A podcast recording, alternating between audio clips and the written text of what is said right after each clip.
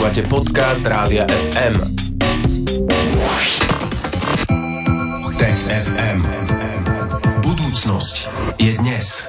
Tomáš Prokopčák z Osme je tu spolu s nami, vítaj. Ahoj. Ahoj Tomáš, pekný deň. Budeme dnes rozprávať o pôdnych baktériách, ale ešte predtým si uctíme pamiatku Michaela Collinsa, ktorý je údajne najmenej známy člen posádky Apollo 11. Tak si poďme povedať, kto bol teda Michael Collins, Tomáš. Michael Collins bol ten tretí. My si pamätáme Nila Armstronga zvyčajne aj Baza Lodrina, to sú tí dvaja, ktorí pristáli na mesiaci a boli prvými dvomi ľuďmi, ktorí sa dotkli iného vesmírneho telesa, ale s nimi a súčasťou tej misie bol aj Michael Collins, ten tretí, ktorý zostal na obežnej dráhe mesiaca a vlastne ich strážil akoby na tom výstupe. No a on sa na ten mesiac nikdy nedostal, ale jeho úloha ako pilota veliteľského modulu, toho modulu, ktorý sa nakoniec vrátil naspäť na Zem, bola úplne kľúčová pre tú misiu. Tak sa poďme pozrieť na to, že čo on robil počas eh, ich misie.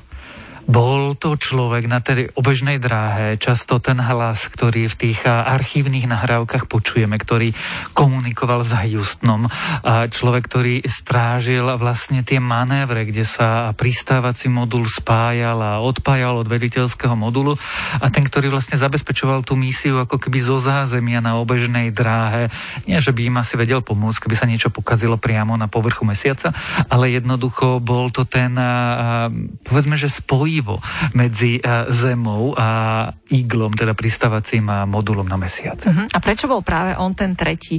Uh, ono to, podľa čoho sa vyberalo, že a Neil, tak ty budeš ten úplne prvý, ktorý vkročí na mesiac, uh, tam išlo nejaké testy, alebo mal možno inú, um, bol na niečo iné školený, alebo prečo bol vybraný, že on bude ten, ktorý bude strážiť na obežnej drahe? Ono do istej miery to bolo šťastie, do, do istej miery skúsenosť a do istej miery predpoklady, aj, aj veliteľské, aj e, fungovanie v stresových situáciách a tak e, ďalej. E, napokon niektorí tí astronauti, ktorí treba leteli na nejakej misii Apollo a nedostali sa na mesiac. Potom sa pri inej misii dostali na mesiac. Napríklad Eugene Cernan sa takto dostal a ako veliteľ tej poslednej Apollo misie priamo k výstupu. No už takto tie posadky vybrali. Ešte boli aj nešťastnejšie posadky, pretože každá misia Apollo mala aj svoju záložnú posádku a niekedy tá záložná posádka mala ešte svoju záložnú posádku, ktorých e, tí astronauti sedeli v riadiacom stredisku a vlastne vedeli tým inžinierom pomôcť, ako sa asi cíti astronaut, vedeli s nimi komunikovať lepšie, tušili, čo sa robí, pretože rovnako cvičili. No a nie všetci mali to šťastie dostať sa k mesiacu a nebodaj sa ho dotknúť. No ale Michael Collins, jemu sa to ani neskôr nepodarilo dostať sa na ten mesiac, ak sa nemýlim nepodarilo, pretože jeho kariéra je taká zvláštna. On ako všetci podobne začínal ako vojenský pilot, potom experimentálny pilot, potom astronaut. Letel na misii Gemini 10, ak si dobre spomínam, kde bol cieľom tej misie vyskúšať si niektoré tie orbitálne manévre, v skutočnosti spojiť ako keby vesmírne lode a tento manéver bol potom úplne kľúčový aj pre samotnú misiu Apollo. No ale po misii Apollo 11 vlastne Michael Collins už nepokračoval ako astronaut. Vlastne ako aktívny astronaut nepokla- nepokračoval ani Neil Armstrong, ani Buzz Aldrin, pretože boli hrdinovia planéty príliš cenní na to, aby sa im niečo stalo pri nejakej ďalšej vesmírnej misii. No ale Michael Collins sa rozhodol venovať politike a hneď ako e, v roku 1970 išiel do dôchodku ako astronaut, teda rok potom, ako misia Apollo 11 fungovala, tak e, sa dal do služby americkej administratívy. No, odtedy sa všeličo udialo. Mohli by sme ešte spomenúť nejaké významné uh, milníky jeho života, alebo myslíš si, asi, asi letieť pri mesiaci je to najvýznamnejšie, nie? Asi Áno, to, že bol riaditeľ múzea alebo niečo, čo my voláme štátny tajomník, čiže akože podministrer niečoho, je milé, ale uh, to najvýznamnejšie, prečo si ho dejiny budú pamätať, je to, že bol súčasťou misie Apollo 11 a bol ten tretí, ktorý na mesiac nikdy nešiel. Uh-huh. Ale zase je to pekné byť uh, na misii Apollo 11. Lepšie ako tam nebyť. Lepšie ako tam nebyť je tak uh, trocha ju moderovať, ako sme počuli, uh-huh. že on bol to médium medzi ano. Zemou a ďalšími astronautmi, teda Aldrinom a Armstrongom. No, Michael Collins, jeho sme prebrali v prvom vstupe TFM, ale ešte nás čakajú pôdne baktérie. O tých sa budeme rozprávať v tom následujúcom vstupe a vraj o tom, že sa menia. Tak ostaňte s nami. Tech. Toto je Rádio FM a nám je veľkou cťou, že každý štvrtok po 15. počúvate aj rubriku Tech FM, ktorú pre vás pravidelne vysielame v rámci Popo FM. Tomáš Prokopčák ju pripravuje a dnes priniesol dve témy. Tu prvú sme už prebrali a tá druhá e, sa týka pôdnych baktérií, ktoré sa vraj menia pod vplyvom klimatickej zmeny.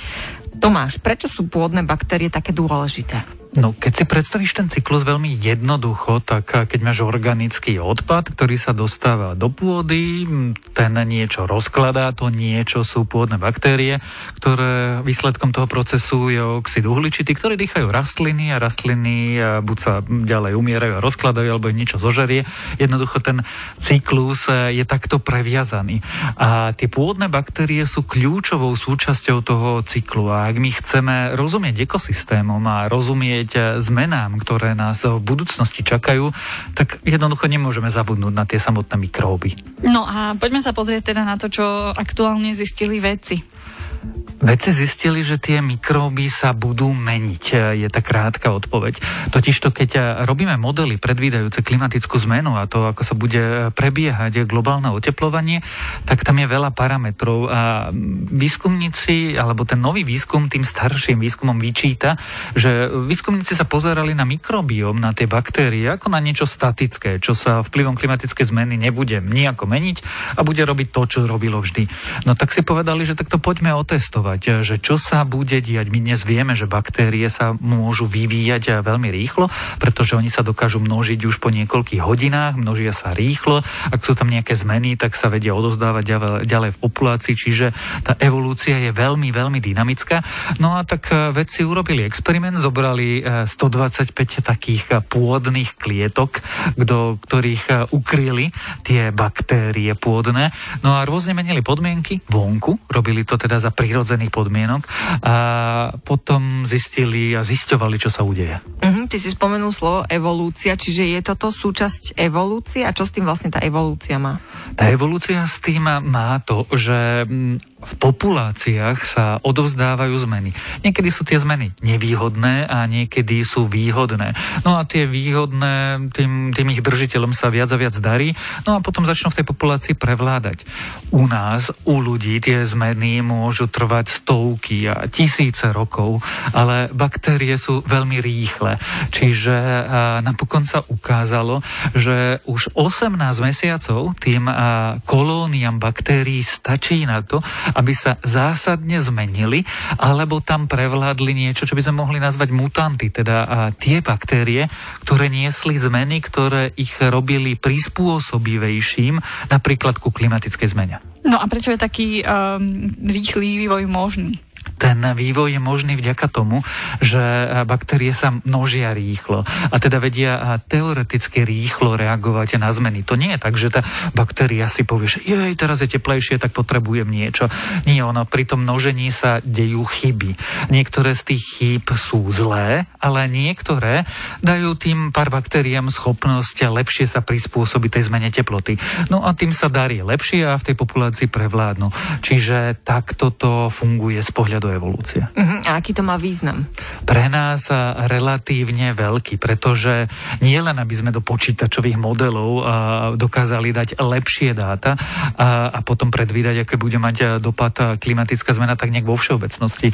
Lenže pôda je kľúčová aj pre naše prežitie. Pestujeme tam a pasieme na ne dobytok. Potrebujeme vedieť, ako bude vyzerať ten práve cyklus oxidu uhličitého, kyslíka, a, a uhlíka a ďalších látok. No a na základe takýchto experimentov teraz budeme jednak samozrejme vedieť tie modely lepšie upraviť, ale by sme mohli byť schopní lepšie predvídať, čo sa napríklad stane s pôdou, keď bude vlhšie, alebo teplejšie, alebo suchšie. A teda farmári by mohli dostať odporúčanie, že v najbližších 30 rokoch sa s vašou pôdou stane toto, takže potrebujete robiť toto. A to je už uh, užitočná rada. Je to veľmi užitočná rada, za ktorú môžeme vďačiť aj vedcom, aj baktériám a tiež Tomášovi Prokopčakovi, ktorý nám prišiel porozprávať o tejto téme, o tom, že pôvodné baktérie sa menia pod vplyvom klimatickej zmeny. Tomášovi Prokopčakovi zo SME ďakujeme. TFM vám prinesieme opäť o týždeň vo štvrtky po 15. To je ten čas e, tejto našej rubriky. Tomáš, ahoj. Ahoj. Tech FM. Budúcnosť je dnes. Stream, živé vysielanie a playlisty nájdete na www.radiofm.sk.